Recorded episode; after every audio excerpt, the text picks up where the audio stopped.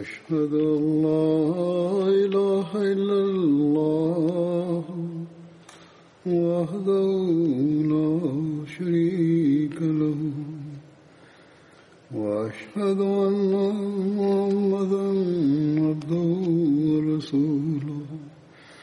أما بعد فأعوذ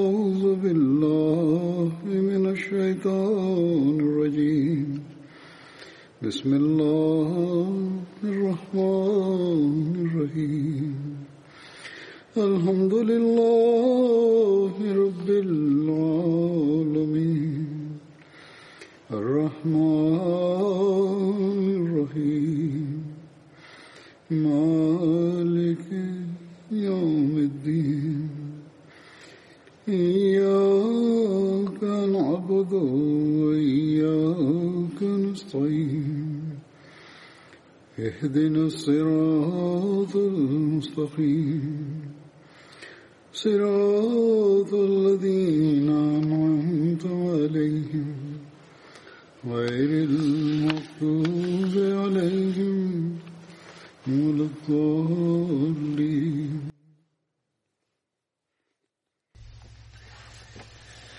After reciting the Tashahud, Ta'awuz and Surah Al-Fatiha, Hazrat Khalifah Masih V, Ayyadullah Alam Nasir stated,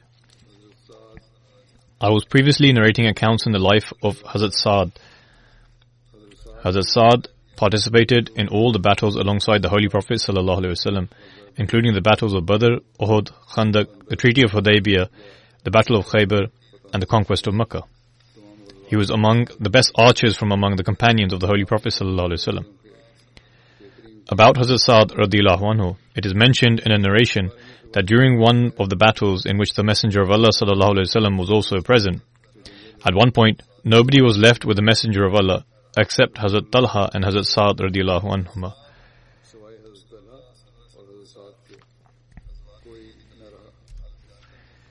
While describing the circumstances of departing for military campaigns with the Holy Prophet sallallahu alaihi wasallam, Hazrat Sa'd radiallahu anhu states, we would leave for a battle together with the Holy Prophet ﷺ, and our condition would be such that we would not have anything available to eat except leaves of trees. Our condition was such that our excrement was like that of camels or goats. That is, it was very dry and not soft at all. In another narration, it is mentioned that he said, Our food in those days used to be the branches of a babul tree. Babul is a type of tree which has many thorny branches.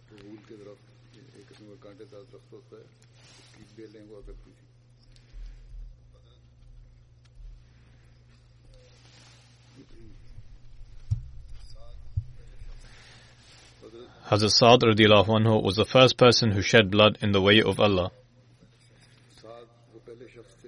He was also the first person to shoot an arrow in the cause of Allah.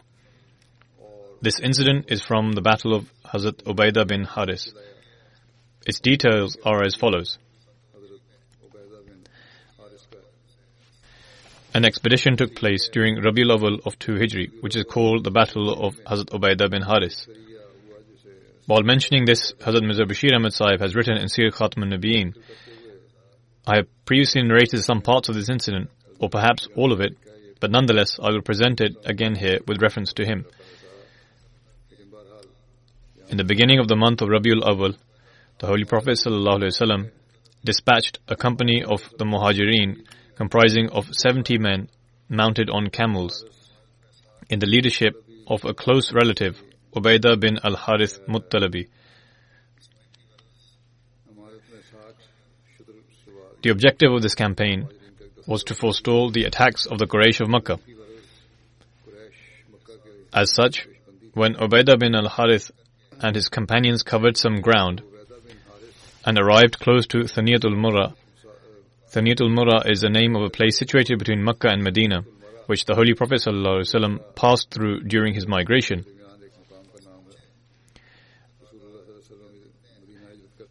they suddenly noticed that 200 armed young men had set up camp in the command of Ikrimah bin Abi Jahl. The two parties encountered one another, and a few arrows were exchanged in a confrontation. However, this group of idolaters then stood down from further conflict due to the fear that the Muslims probably had hidden reinforcements at their disposal. And consequently, the Muslims did not pursue them albeit two individuals from the army of the idolaters named Miqdad bin Amr and Utbah bin Ghazwan fled from the command of Ikrimah bin Abi Jahl and joined the Muslims. It is written that they set out with the Quraysh for this very purpose, so that they could find an opportunity to join the Muslims. The reason being that they were Muslims at heart, but could not migrate out of fear of the Quraysh due to their weaknesses. In Jumadi al-Ula 2 Hijri, the Holy Prophet ﷺ assembled a party of eight muhajirin under the command of Hazrat Saad bin Abi Waqas radiallahu anhu.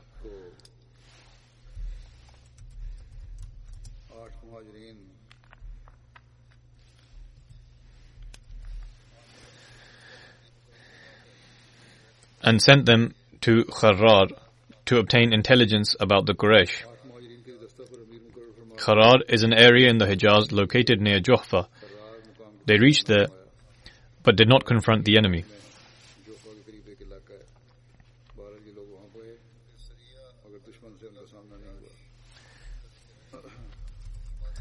Then there is mention of Sariya Hazrat Abdullah bin Jahash, which took place in the end of Jamadi al-Akhir 2 Hijri. Hazrat Sa'd who also took part in this battle. I have mentioned this incident before. Nevertheless, I shall narrate it briefly with reference to Sirat Khatam al-Nabiyyin.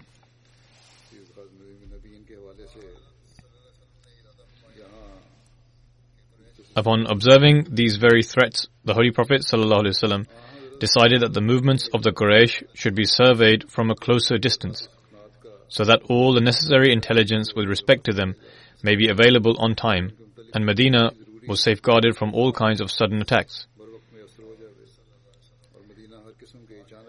Hence, for this purpose, the Holy Prophet ﷺ assembled a party of eight muhajirin. As an act of wisdom, the Holy Prophet ﷺ selected such men for this party who were from the various tribes of the Quraysh.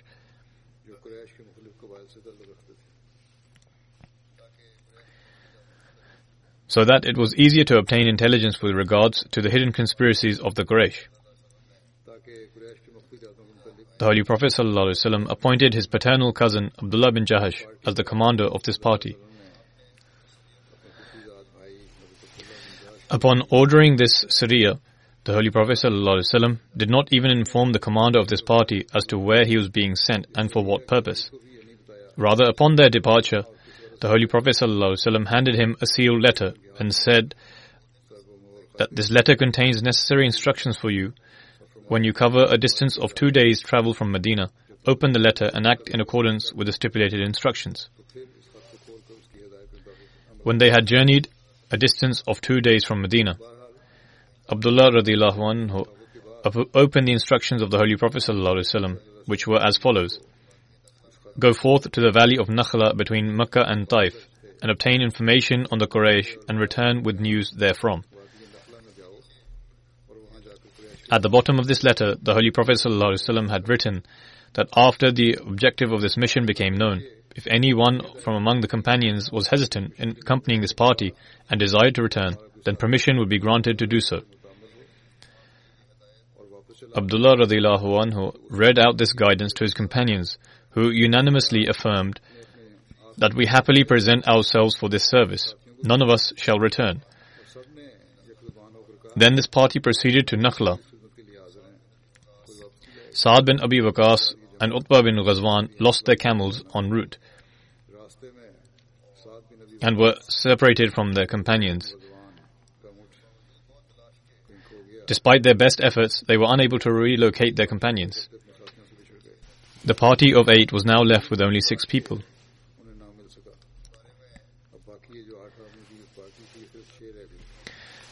Hazrat Mirza Bashir Ahmad Sahib anhu, has mentioned an Orientalist who has stated this narration and attempted to create doubt.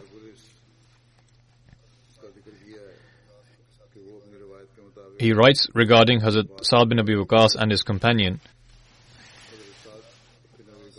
Saad bin Abi Waqas and Utbah intentionally let their camels loose and used this as an excuse to remain behind.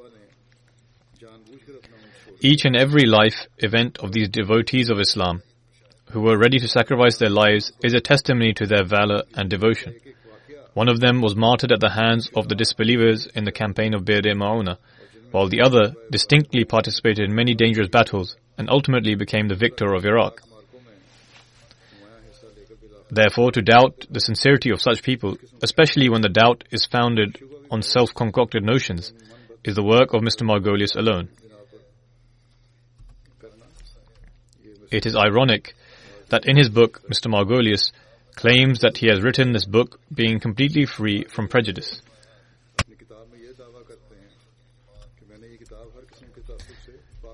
In any case, this small community reached Nakhla and became engaged in their work.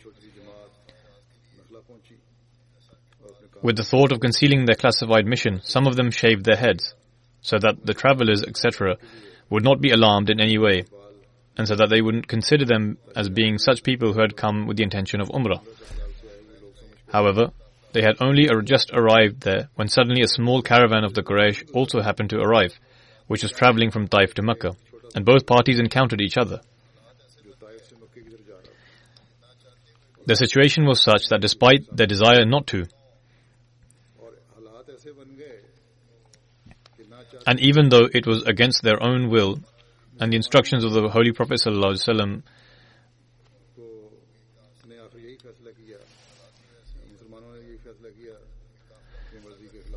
the Muslims decided that the caravan should be attacked and the people of the caravan should either be taken captive or killed. Therefore, they launched an attack in the name of Allah and as a result, one man of the disbelievers was killed and two were taken captive. However, the fourth individual unfortunately escaped, and the Muslims were unable to apprehend him. And in this way, their decision proved unsuccessful. Thereafter, the Muslims seized the goods of the caravan.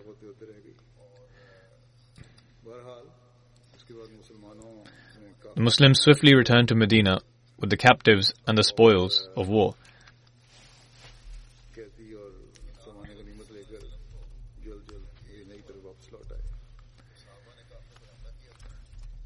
However, when the Holy Prophet ﷺ found out that the companions had attacked the caravan, he was extremely displeased and said, "Ma amartukum biqitalin fi shahr al-haram." Meaning, I have not given you permission to fight in the sacred month. The Holy Prophet ﷺ refused to accept the spoils of war. On the other hand, the Quraysh also raised a huge hue and cry that the Muslims had violated the sanctity of the sacred month.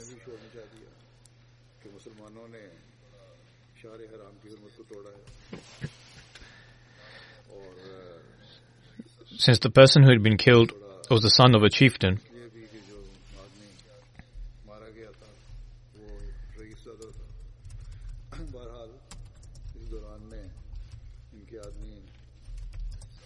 In actuality, he was not the son of a chieftain. Amr bin al-Hadrami was a chieftain himself.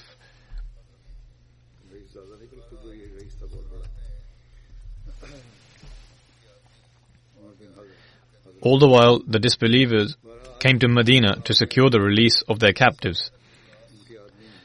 However, until now, Hazrat Sa'ad bin Abi Waqas and Hazrat Utbah bin Ghazwan had not returned. On their account, the Holy Prophet ﷺ greatly feared that if the Quraysh happened to seize them, they would not release them alive. Hence, for this reason, the Holy Prophet ﷺ refused to release the captives until they returned, and said, When my men reach Medina safely, I will release yours. Therefore, when they both reached Medina, the Holy Prophet ﷺ released both captives. However, from among these two captives, one individual was so deeply impressed during his stay in Medina that he became a Muslim and was later martyred at Bir Mauna.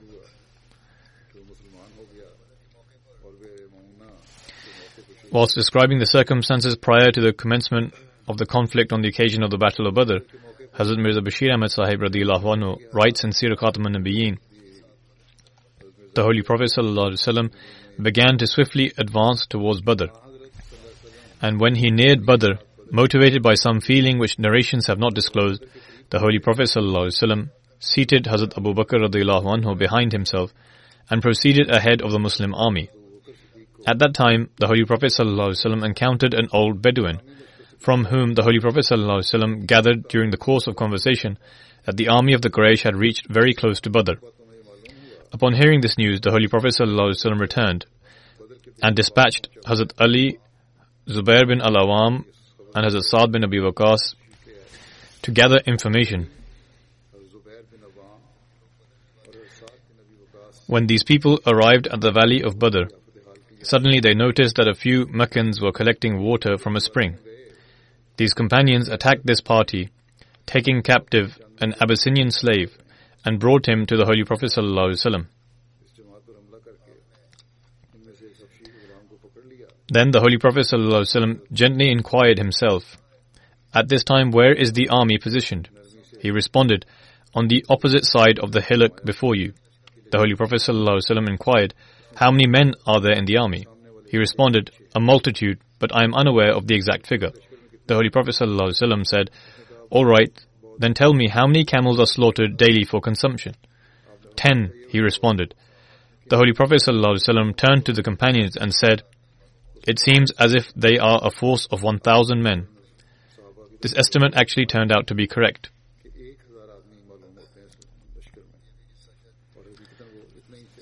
I have mentioned this in detail previously. With regards to the bravery of Hazrat Saad during the Battle of Badr, there is a narration that on the occasion of the Battle of Badr, despite being on foot, Hazrat Saad was fighting with the same valor as the cavaliers. This is why Hazrat Saad was given the title of Farisul Islam, i.e., the Knight of Islam. During the Battle of Uhud, Hazrat Saad was among those few companions who remained steadfast alongside the Holy Prophet in the moment of confusion.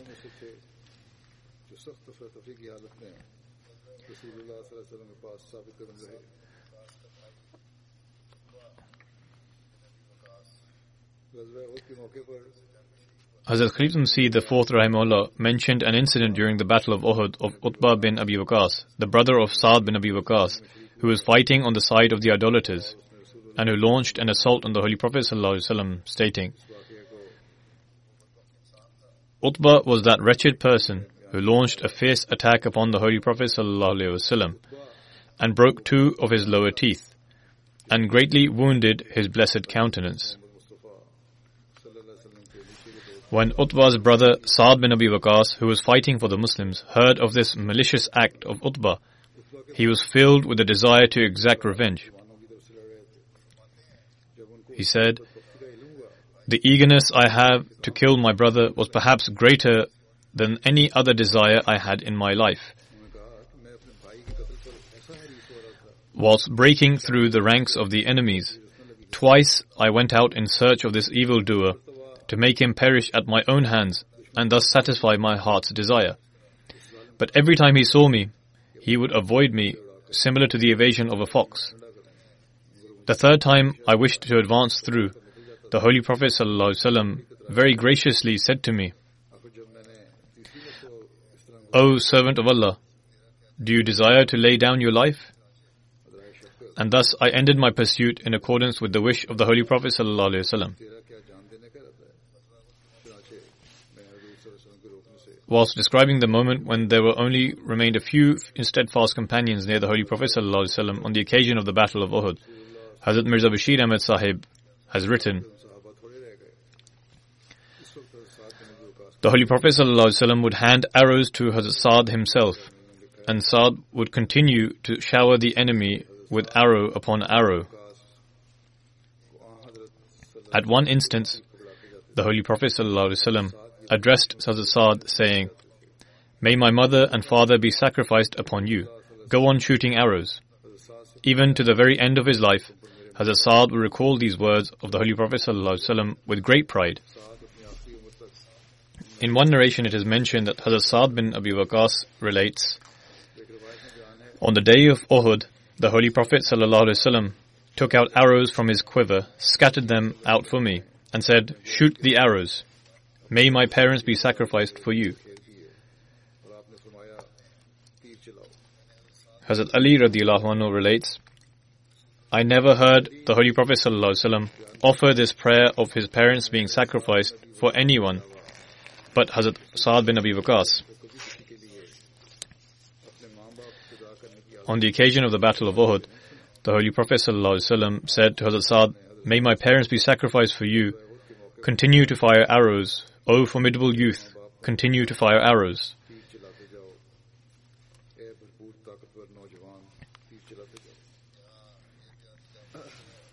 Here it is also worth mentioning, a note has been added that in history, aside from Hazrat Saad, the name of Hazrat Zubair bin al-Awam is found regarding whom the Holy Prophet ﷺ said, Fidaka abi wa ummi, i.e., may my parents be sacrificed for you.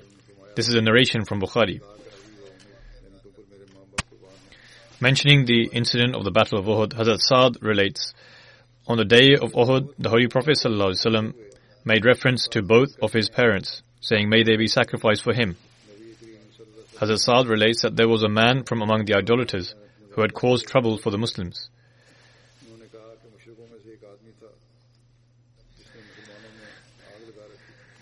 The Holy Prophet said to him, i.e. to Hazrat Saad, shoot arrows, may my parents be sacrificed for you.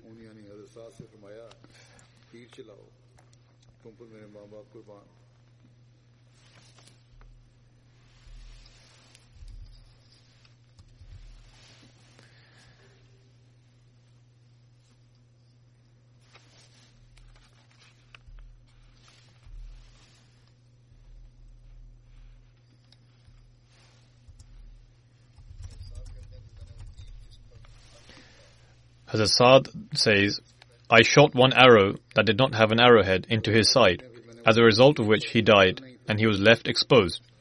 I saw that the Holy Prophet ﷺ laughed out of happiness. In another narration, this incident has been recorded in the following manner, that this idolater, whose name is mentioned as Haban in the books of history, shot an arrow that struck Hazrat Umm Ayman in the lower region of her body, whilst she was occupied in providing water for the wounded. Upon this, Haban began to laugh.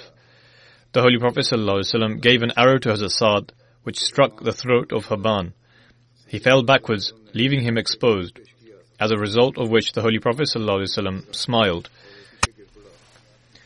Regarding this hadith, which is from Sahih Muslim, the Noor Foundation has translated it and added an explanatory note which is very adequate and appropriate.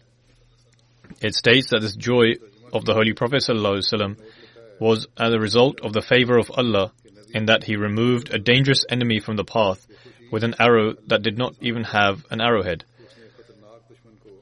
In one narration, it is mentioned that on the day of the Battle of Uhud, Hazrat Saad fired 1,000 arrows.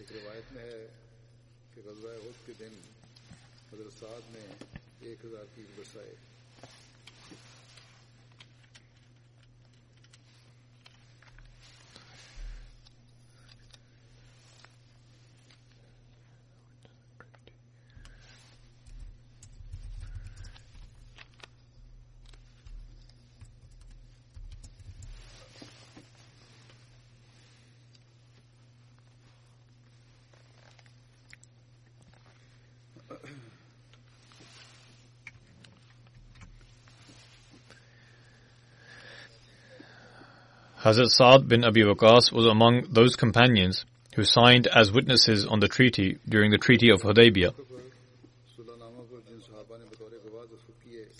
On the occasion of the conquest of Mecca, Hazrat bin Abi Waqas held one of the three flags of the Muhajirin. Hazrat Saad fell ill on the occasion of Hajjatul Wida. Mentioning this, Hazrat relates, I fell ill in Mecca and was close to death. The Holy Prophet ﷺ came to visit me. I said to him, O Messenger of Allah, I have a great abundance of wealth and only one daughter as the inheritor. Am I permitted to give two thirds away as charity? The Holy Prophet ﷺ replied in the negative. I asked, May I give away half as charity? The Holy Prophet ﷺ answered in the negative. I asked if I may give one third as charity.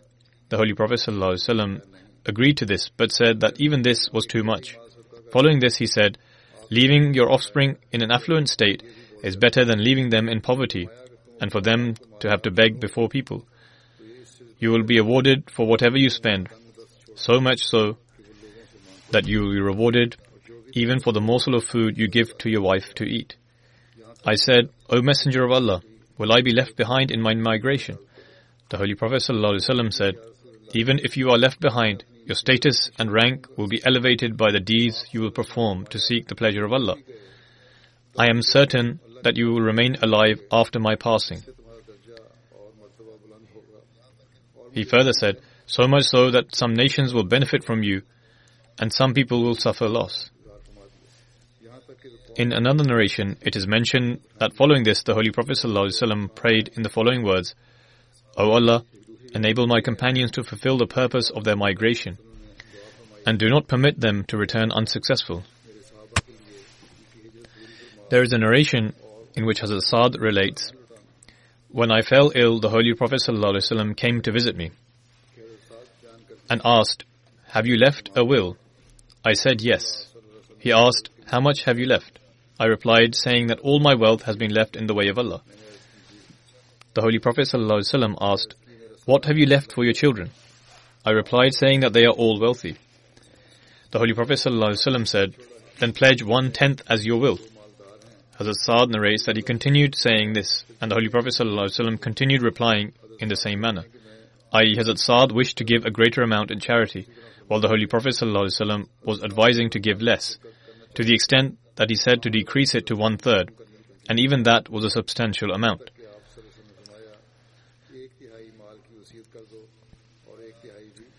In any case, those who have knowledge of this and those in the field of jurisprudence have deduced from this narration that no more than one third of one's wealth can be given away as part of one's will. Regarding this matter, Hazrat Musleh Maud states, Ahadith also support the fact that distributing the remaining wealth after fulfilling one's expenses is not an Islamic injunction. Thus, the Holy Prophet ﷺ said, يجيء أحدكم بماله كله ويجلس يتكفف الناس إنما الصدقة عن ظهر غنى Meaning, some of you bring all their wealth and donate it for charity but then go around begging from others. Charity ought to be given on excess wealth. Similarly, the Holy Prophet ﷺ said, إن تظهر ورثتك أغنياء خير من أن تظهرهم حالة يتكففون الناس i.e., it is better for you to leave your heirs in an affluent state rather than leaving them destitute, so they are not left in a state where they have to go around begging from others. Similarly, it is narrated in the hadith that Hazrat Sa'd bin Abi Waqas sought permission to distribute two thirds of his wealth, but the Holy Prophet ﷺ forbade it. He sought to distribute half, but the Holy Prophet ﷺ stopped him from that as well. Then he sought permission to distribute a third of his wealth, upon which the Holy Prophet ﷺ granted permission, saying, You can give a third, though even a third is a large amount. الثلث والثلث كثير Thus, the notion that Islam commands any wealth which exceeds one's needs ought to be distributed is completely against Islam and is contrary to the practice of the companions. Because according to the practice of the companions, there were some who bequeathed tens of thousands of rupees as part of their inheritance at the time of their demise. It is stated in one narration that Hazrat Sa'd bin Abi Waqas relates, When I fell ill in Mecca, the Holy Prophet ﷺ came to visit me. When he placed his hand on my chest, I felt the coolness of his hand upon my heart. Placing his hand, he said, You have an ailment of the heart. Go to Harith bin Qalada, the brother of Banu Thaqif. He is a physician. Tell him to take seven ajwa dates from Medina and crush them along with their pits and give it to you to drink as a medicine. It is stated in one narration that the Holy Prophet ﷺ appointed a specific person in Makkah to tend to Hazrat Saad and stressed the fact that if Hazrat Saad passed away in Makkah, he should not be buried there, but instead he should be brought to Medina to be buried.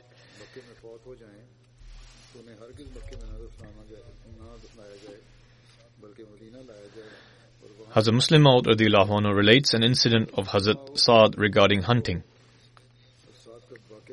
the Holy Prophet ﷺ would not hunt himself. Rather, it is proven from a hadith that he would have others hunt for him. Thus, during one expedition, he called Hazrat Sa'd bin Abi Waqas and said, Look, there is a deer, shoot it with an arrow. When he was about to shoot the arrow, the Holy Prophet ﷺ lovingly placed his chin on Hazrat Sa'd's shoulder and said, O oh Allah, make his aim flawless. Allah the Almighty enabled Hazrat Saad bin Abi Waqas the honor of conquering Iraq. Once during the Battle of Khandak, the companions went to the Holy Prophet ﷺ and said that there was a boulder in the ditch which would not break. The Holy Prophet ﷺ went and struck the boulder thrice with a pickaxe, and with every blow, the boulder crumbled slightly.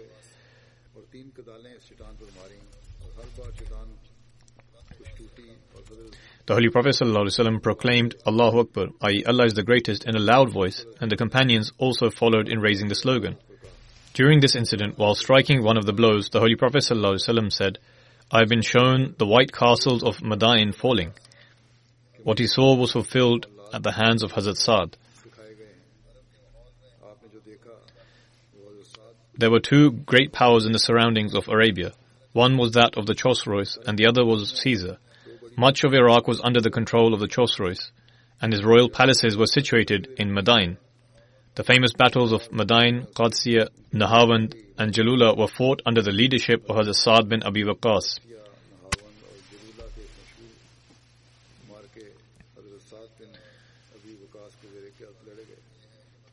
The background to Madain is that it is located by the Tigris River, a little south of Baghdad in Iraq.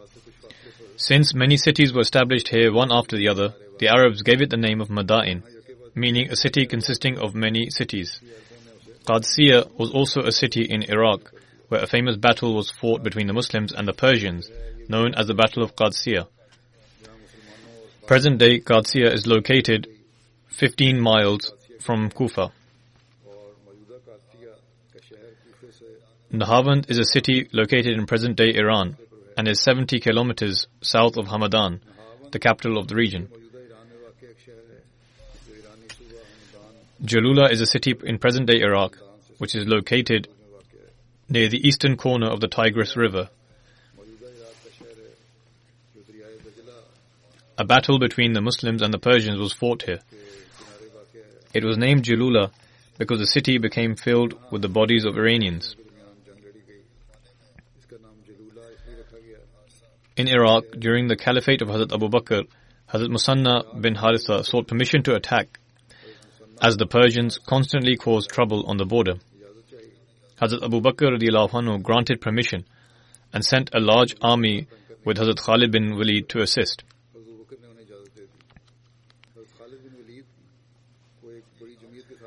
When Hazrat Abu Ubaidah submitted to Hazrat Abu Bakr anhu for reinforcements in Syria, Hazrat Abu Bakr sent Hazrat Khalid to help him, and Hazrat Khalid bin Walid appointed Hazrat Musanna to deputize in Iraq.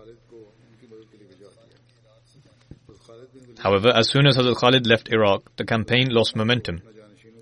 When Hazrat Umar radiallahu became the caliph, he returned attention towards the campaign in Iraq. Hazrat Musanna had consecutively rendered defeat to enemies in Buwaib and other battles and taken hold of a large expanse of land in Iraq. At the time, Iraq was under the control of the Chosroes. When the Persians saw the strength of the Muslims in battle and their consecutive victories, it opened their eyes.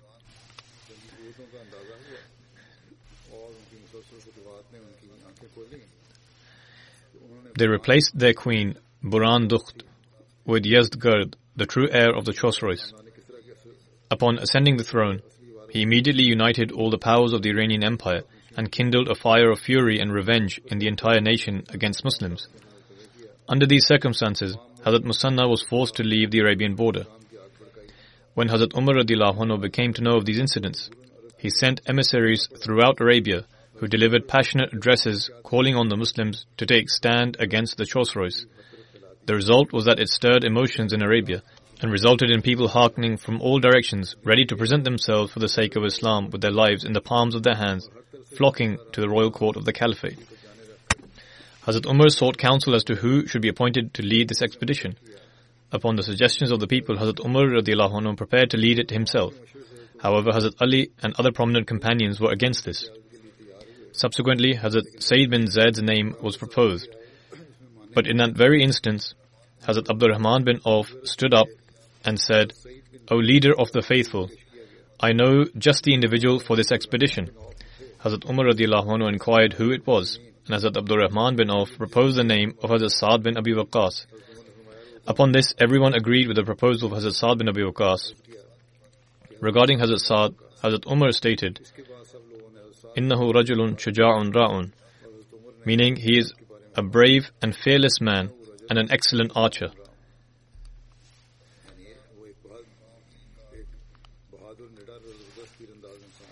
Hazrat Musanna was waiting for Hazrat Saad along with 8,000 brave soldiers at Ziqar, which is a place situated between Kufa and Wasat. But during this time, he passed away. Prior to his demise, he had appointed his brother, Hazrat Muanna, as the commander of the army. According to the instructions he had received, Hazrat Muanna met Hazrat Saad and conveyed to him the message of Hazrat Musanna. Hazrat took an assessment of the strength of his army, which consisted of approximately 30,000 soldiers. Hazrat Saad organized the army by dividing them under each flank and also appointed an officer for both. They then proceeded ahead and besieged Qadsiya. The Battle of Qadsiya took place towards the end of 16 Hijri. The disbelievers numbered approximately 280,000 and also had 30 elephants, and the Iranian army was under the command of Rustam. Hazrat Saad invited the disbelievers to Islam, and for this he sent Hazrat Mughira bin Shu'bah.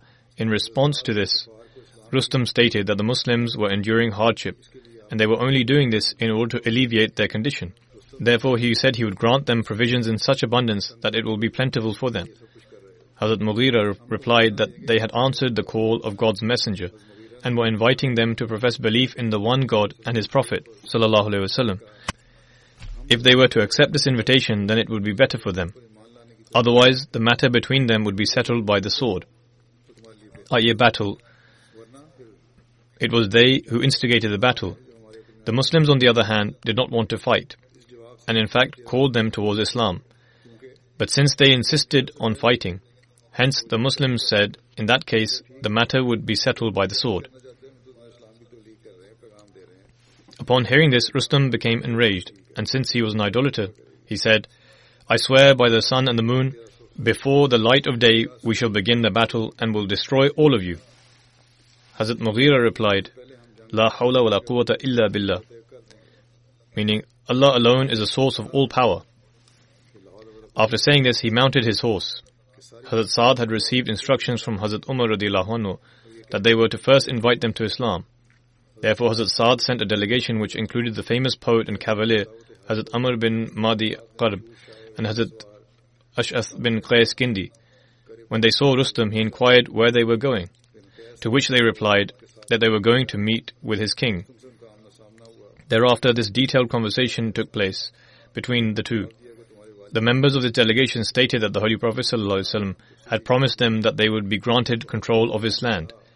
In reply, Rustam asked for a basket full of dirt and said, Here you go, you can place our land on top of your head.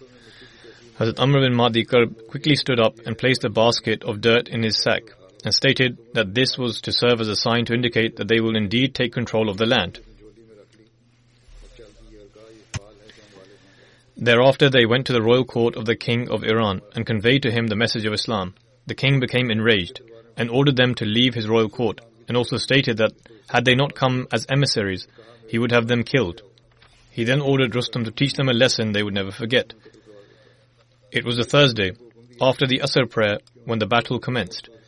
Hazrat Saad raised the slogan of Allah Akbar three times, and upon reciting this for the fourth time, the battle began.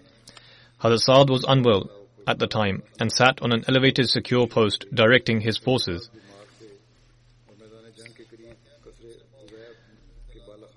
Hazrat Musleh Maud anhu has also narrated this incident as follows. During the time of Hazrat Umar, Yazdgard, the grandson of Khusro Parvez, ascended to the throne and began to make extensive preparations to fight against the Muslims. In response to this, Hazrat Umar radiallahu anhu sent an army under the command of Hazrat Saad bin Abi Waqas. Hazrat Saad chose Qadsiya as the location for the battle and also sent a map of the area to Hazrat Umar. Hazrat Umar expressed his approval of the location, but along with this instructed that it was his duty to first send a delegation to the king of Iran and invite him to accept Islam. And so, upon receiving this instruction, he sent a delegation to meet Yazdgard. When this delegation arrived at the royal court of the king of Iran, he asked his translator to inquire why they had come. When he asked them this question, Hazrat Numan bin Mukarrin, who was the leader of the delegation, stood up and after mentioning about the advent of the Holy Prophet he said, The Holy Prophet ﷺ has commanded us to spread the message of Islam and invite the entire world to the true faith. In accordance to this commandment, we are here before you and invite you to Islam. Yazdgard became infuriated at this reply of his and said, You are a nation that are like wild beasts and who eat the flesh of the dead. If it is owing to hunger and scarcity of provisions that has compelled you to fight, then I am willing to grant all of you with enough provisions of food and drink that you will be able to comfortably live the rest of your lives. Even though he was the one to instigate the fighting, but yet was leveling the accusation against the Muslims. In any case, he further stated, I shall also provide you with clothes, and you can take all of these provisions and return to your country. Furthermore, withdraw your men who are protecting your borders and allow me to continue expanding my territory as I please. Why would you endanger your lives by engaging in battle with us? When he finished saying what he had to say, Hazrat Mughira stood up on behalf of the Muslim delegation and said, Whatever you had said about us is absolutely true. Indeed, we were a nation like wild beasts and would eat the flesh of the dead. We would even eat snakes, scorpions, locusts, and lizards. However, Allah the Almighty bestowed His blessings upon us and sent His Messenger وسلم, to guide us. We accepted him and acted in accordance to what he said, and as a result, a revolutionary change has taken place within us. Thus, those ills which you have spoken of no longer remain in us, and we are not going to be tempted by anything you offer. The battle between you and us has now commenced, and the matter will be settled in the battlefield. The temptation of offering worldly wealth and material cannot deter us from our objective. When Yazdgard heard this, he became extremely angry and told one of his servants to go and bring a sack of soil. When the sack of soil arrived, he called the leader of the Muslim delegation to step forward and said that since they had rejected his offer, therefore they would receive nothing except for a sack of dirt. The companion earnestly stepped forward and lowered his head and had the sack of soil placed on his back. He then sharply stood up, and they all swiftly made their way out from the royal court. Whilst departing from there, he loudly said to the fellow member of delegation, Today the king of Iran has handed us the soil of his land with his own hands. They then mounted their horses and raced off. When the king heard this, he was shocked and ordered the servants of his royal court to go after them and bring back the sack of dirt, because by giving them the soil of his land with his own hands was a bad omen. However, by then they had traveled far off into the distance.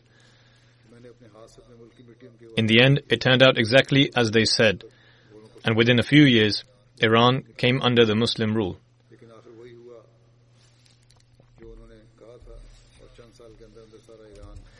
How did this extraordinary change come about within the Muslims? This is because the Quranic teachings brought about a revolutionary change in their morals and conduct. it brought an end to their lowly way of life and instead elevated them to possess the most excellent morals and character. As a result of this, they were able to spread the message of Islam to the world, and by following the teachings of Islam, they were able to convert others as well to become true Muslims. They never overawed by any kind of fear, danger, or power. There are some accounts from the life of Hazrat Saad bin Abi Waqas which I shall narrate, inshallah, in the future sermon. I will lead some funeral prayers in absentia today as well. The first funeral is of respected Bushra Akram Sahiba, wife of Muhammad Akram Bajwa Sahib, who is serving as Nazir Talimul Quran and Waqf Arzi in Pakistan. She passed away on 25th of March 2020 at the age of 66. Surely to Allah we belong and to Him shall we return. Due to the current circumstances, I was not able to lead the funeral prayer at the time. The deceased was a Musia. She leaves behind two sons and one daughter. Bushra Akram Sahiba spent 15 years in Liberia with her husband, respected Muhammad Akram Bajwa Sahib. During this time, she had the opportunity to serve as a Sadr Lajna Imaillah Liberia. During the war in Liberia, she stayed with her husband and children for 15 days in the army barracks whilst under detention. Muhammad Akram Bajwa Sahib writes, Bushra Sahiba spent 37 years with a life devotee, i.e. with Akram Sahib, whilst demonstrating the utmost sincerity, patience, and loyalty. Particularly when I was appointed in Liberia as a missionary and was serving as the Emir For a period of 23 years of our stay there, she assisted me in works of tabligh and tarbiyat. She would also help serve the guests and also assist me in other Jamaat matters as well, and also had the opportunity to serve as Sadr Lajna Imaillah of Liberia. During the 15 years she spent in Liberia, she suffered from malaria, typhoid on numerous occasions. But despite this, she exhibited utmost patience and proved to be a faithful companion. She provided her children with excellent moral training based on the principles of faith. By the grace of Allah, her children are very loyal and attached to the Jamaat. Mansoor Nasir Sahib, who is a life devotee and is serving as a principal of Shuhada School, writes, Continuously for three years while I was serving in Liberia on my own, I was accommodated in their own home and afforded with great hospitality, and they took care of me like one of her own children or a younger brother.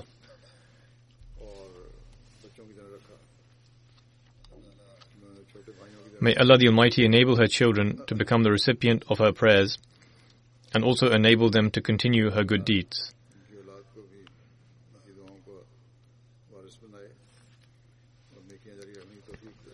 May He grant her forgiveness and mercy. The second funeral is of Iqbal Ahmed Nasir Sahib Pirkoti of district of Khairpur. He passed away on 14th of July 2020 at the age of 82. Surely to Allah we belong and to Him shall we return. His son Akbar Ahmed Tahir Sahib is currently serving as a missionary in Burkina Faso. He writes, Iqbal Ahmed Nasir Sahib was the son of respected Mia Nur Muhammad Rafiq Sahib, who was a companion of the promised Messiah Islam. He was the paternal grandson of Mia Imam Uddin, who was also a companion of the promised Messiah Islam, and he was the nephew of Mia Pir Muhammad Sahib and respected Hafiz Muhammad Ishaq Sahib, who were also companions of the promised Messiah Islam. He would always actively take part in all Jamaat activities and for a long time served as the finance secretary. He also had the opportunity to serve as Zaim for Ansarullah, Imam Salat, Murabbi Atfal, etc. He further writes, Right from my childhood, I observed that he would put some money aside in a box. When he asked about this, he said that he puts his chanda money aside separately so that he can present his chanda on time. He would carry out the tabligh with great passion and enthusiasm and he became the means of many blessed souls joining the Jamaat. He was devoted to prayers, regular in his salat and fasting, and offering the tahajjud prayer. Upon me continuously insisting him, he became to Burkina Faso in 2016, and during his time here, he attended all the various jalsas and gatherings of the Jamaat. He would passionately raise slogans in order to motivate the attendees and also seek the contentment of his heart because for a long time there have been no jalsas of the Jamaat in Pakistan. Thus, this was a desire that always remained in his heart. He leaves behind his wife, Bashira Begum Saiba, three daughters, and three sons. The Emir and missionary in charge of Burkina Faso writes, Although in the beginning, when he came here, he had difficulty with the language, as French is spoken in Burkina Faso. However, people were able to understand him owing to the love he showed everyone. He would greet people with so much love that whoever met him would hold him in high regard. Even the local people here spoke very highly of him at his demise. He further writes, After the deceased passed away, Bapina Sahib, our National Secretary Isha'at, shared his picture and wrote that he met him during his stay in Burkina Faso and found him to be a truly amazing Ahmadi.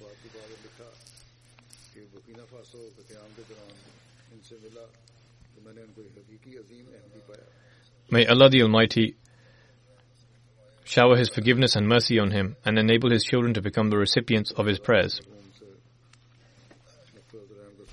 His son, who is a missionary serving there, was unable to attend the funeral. The third funeral is of Ghulam Fatima Famida Sahiba, who is the wife of Muhammad Ibrahim Sahib of Mulia Jatta in the district of Kotli, Azad Kashmir.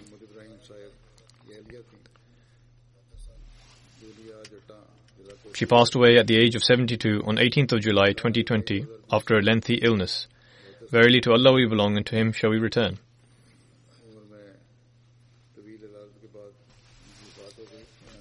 In 1944, her father performed the bayt. His name was Naik Muhammad, but was commonly known as Kale Khan. Prior to performing the bayt, he saw in a dream that he was going to meet a saintly gentleman when he saw the saintly man, he ran to him and embraced him. The saintly man said to him, Kale Khan, when are you coming over to us? Kale Khan Sahib replied, I am already here.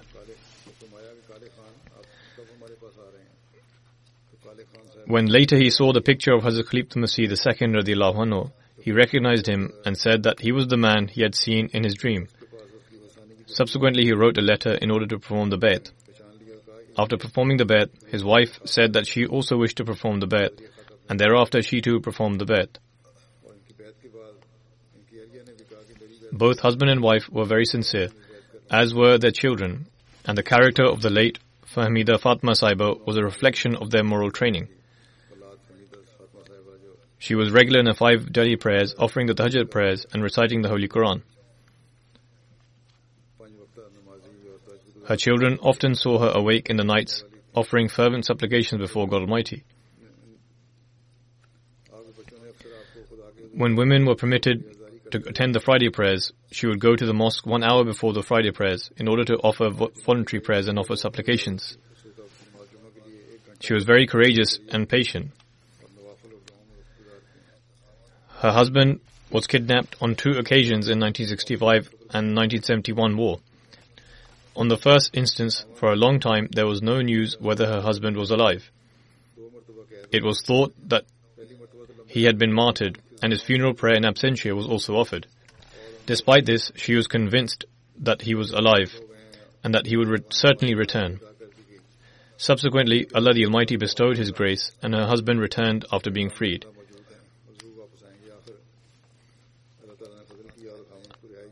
Aside from her husband, respected Muhammad Ibrahim Saib, the deceased is survived by four sons and two daughters. Three sons are life devotees. Muhammad Javed Saib is serving as a missionary in Zambia and was unable to go to Pakistan on his mother's demise. May Allah the Almighty shower His forgiveness and mercy on the deceased, and may He enable her children to continue her virtuous deeds. The next funeral is of respected Muhammad Ahmad Anwar Sahib Hyderabadi, who passed away on 22nd of May at the age of 94. Verily to Allah we belong, and to Him shall we return. Ahmadiyyat entered his family through his grandfather, Sheikh Daud Ahmed Sahib. In the early years, Muhammad Ahmad Anwar Sahib's father sent him and his brother, Majid Ahmad Sahib, for studies to Qadian. He also had the good fortune of giving the azan from the Minaratul Masih in Qadian. From the outset, Muhammad Ahmad Sahib remained in the company of Hazrat Khalifatul Masih II radiallahu anhu. After the partition, he came to Rabwa with Hazrat Khalifatul Masih II radiallahu anhu. He also served as a driver for Hazrat Khalifatul Masih III rahimahullah. He later completed his education, first attaining a diploma in physical education, and then an MA in Urdu and Islamiyat. After completing his graduation, he served in Talimul Islam College for a long time.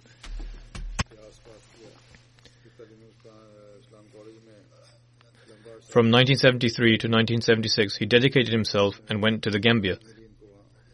From 1978 to 1986, he taught Islamic studies in a girls' college in Nigeria. In 1988, he migrated from Pakistan to Germany, and in 2009, he moved to the UK and settled here. The deceased has four sons and two daughters, all of whom are married. He served as the Naib Sadr of the Qaza Board in Germany and also served as Naib Auditor for Germany Jamaat. His daughter Amatul Majid Sahiba says, My father was highly devoted to his prayers. He considered Salat, Quran, fasting, and serving Khilafat as the sole purpose of his life and would advise us of the same. May Allah the Almighty shower His mercy and forgiveness on the deceased.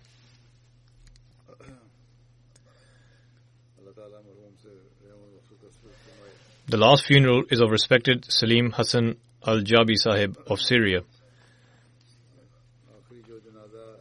He passed away on 30th of June at the age of 92. Verily to Allah we belong, and to Him shall we return. His daughter Lubna Al Jabi Sahiba and granddaughter Hiba Al Jabi Sahiba, who is the wife of Dr. Bilal Ahmed Sahib, both reside here in the UK. She writes, Salim Al Jabi Sahib was born in the suburbs of Damascus in 1928. Salim al Jabi Sahib was introduced to Ahmadiyyat at the age of 18 through respected Abu Zahab Sahib, a modest Ahmadi farmer. Upon this, Al Jabi Sahib prayed, and in a dream he saw that he was performing the bayat of the promised Messiah. Subsequently, Abu Zahab Sahib gave him the Arabic translation of the philosophy of the teachings of Islam. Seeing the picture of the promise of Messiah Islam, he went to the Emir of Syria at the time, Munir al Husni Sahib, and performed the bayat. He faced severe opposition from his father and relatives, yet Al Jabi Sahib remained steadfast. He then had the opportunity to go to Pakistan during the Khilafat of Hazrat Khalifatul Masih II radiallahu anhu. He spent six years in Rabwa in the company of Hazrat Musleh Maud radiallahu anhu. He gained religious knowledge and also learnt the Urdu language. On the instructions of Hazrat Musleh Maud radiallahu anhu, he married in Pakistan and Hazrat Musleh Maud led his nikah. His wife was Pakistani. His granddaughter, Hiba Al Jabi Sahiba, writes Our grandfather would always advise us and take time out for our education and moral upbringing. He would emphasize the importance of spiritual advancement and remaining attached to Khilafat.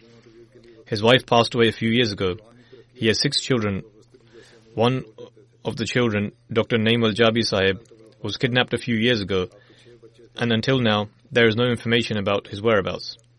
Wasim al Jabi, the father of Hiba al Jabi, is a member of the Jamaat and is living in Poland. Similarly, two daughters and two sons are in Syria. Hiba al Jabi Saiba helps in the Jamaat here and gives good advice, especially in relation to translations of books. She also helps her husband, Bilal Tahir, in his translation work.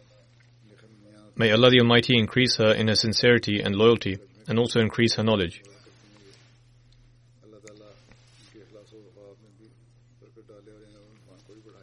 His daughter Lubna Abdul Khabir Al Jabi writes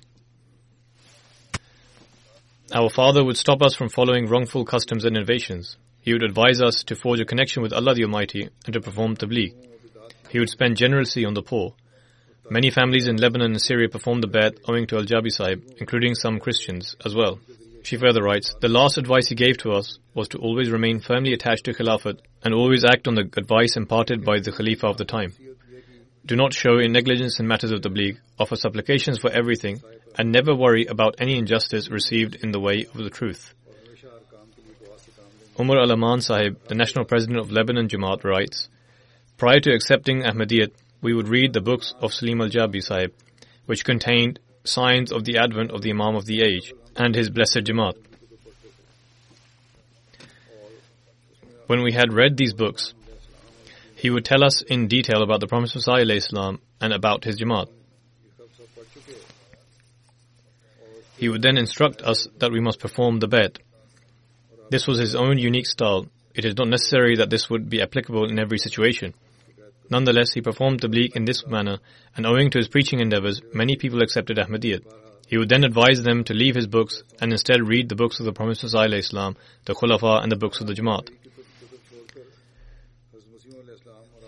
He further writes, As the pioneer Ahmadis in Lebanon, we performed the bayt due to Al Jabi Sahib.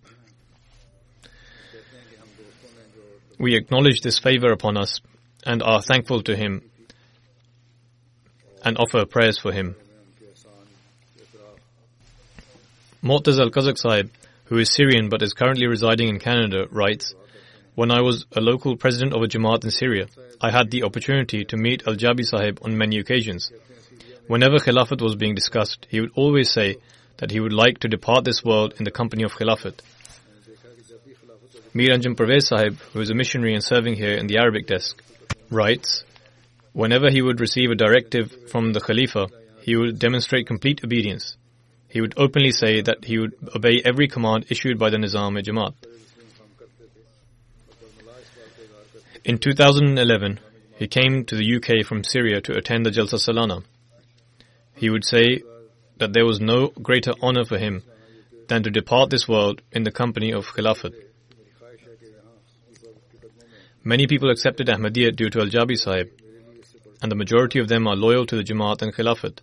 Many people have written letters to me stating that they learnt a lot from Al-Jabi Sahib and accepted Ahmadiyyat because of him.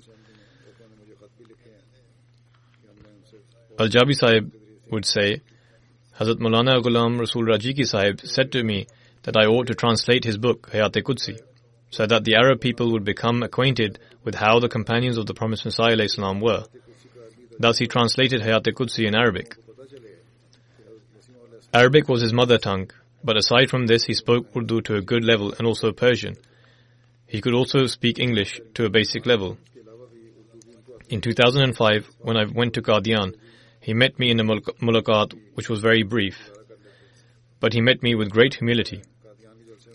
He then met me in the UK at Jalsa Salana and said with great humility, I have complete conviction in the truthfulness of Khilafat Ahmadiyyat. I am fully obedient to Khilafat and have the utmost regard for it. Please pray for me that I always remain firmly attached to the Nizam e Jamaat. May Allah the Almighty enable His children and His progeny to remain ever loyal to Khilafat and remain attached to it. May Allah shower His mercy and forgiveness on him. After the Friday prayers, as mentioned before, or perhaps I did not mention it earlier, I will nonetheless lead the funeral prayer in absentia of all the deceased members.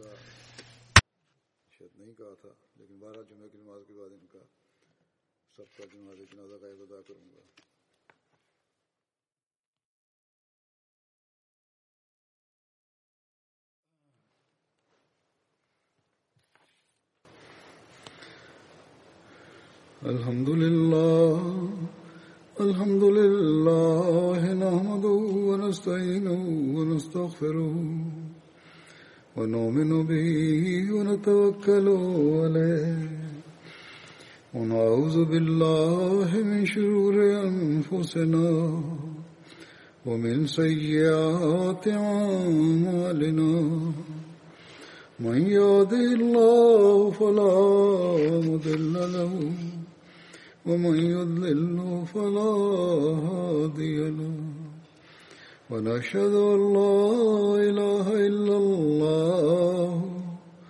ونشهد أن محمدا عبده ورسوله. عباد الله رحمكم الله. إن الله يأمر بالعدل واللسان وإيتاء ذي القربى وينهى عن الفحشاء والمنكر والبغي يعظكم لعلكم تذكرون اذكروا الله يذكركم وادعوه يستجب لكم ولذكر الله أكبر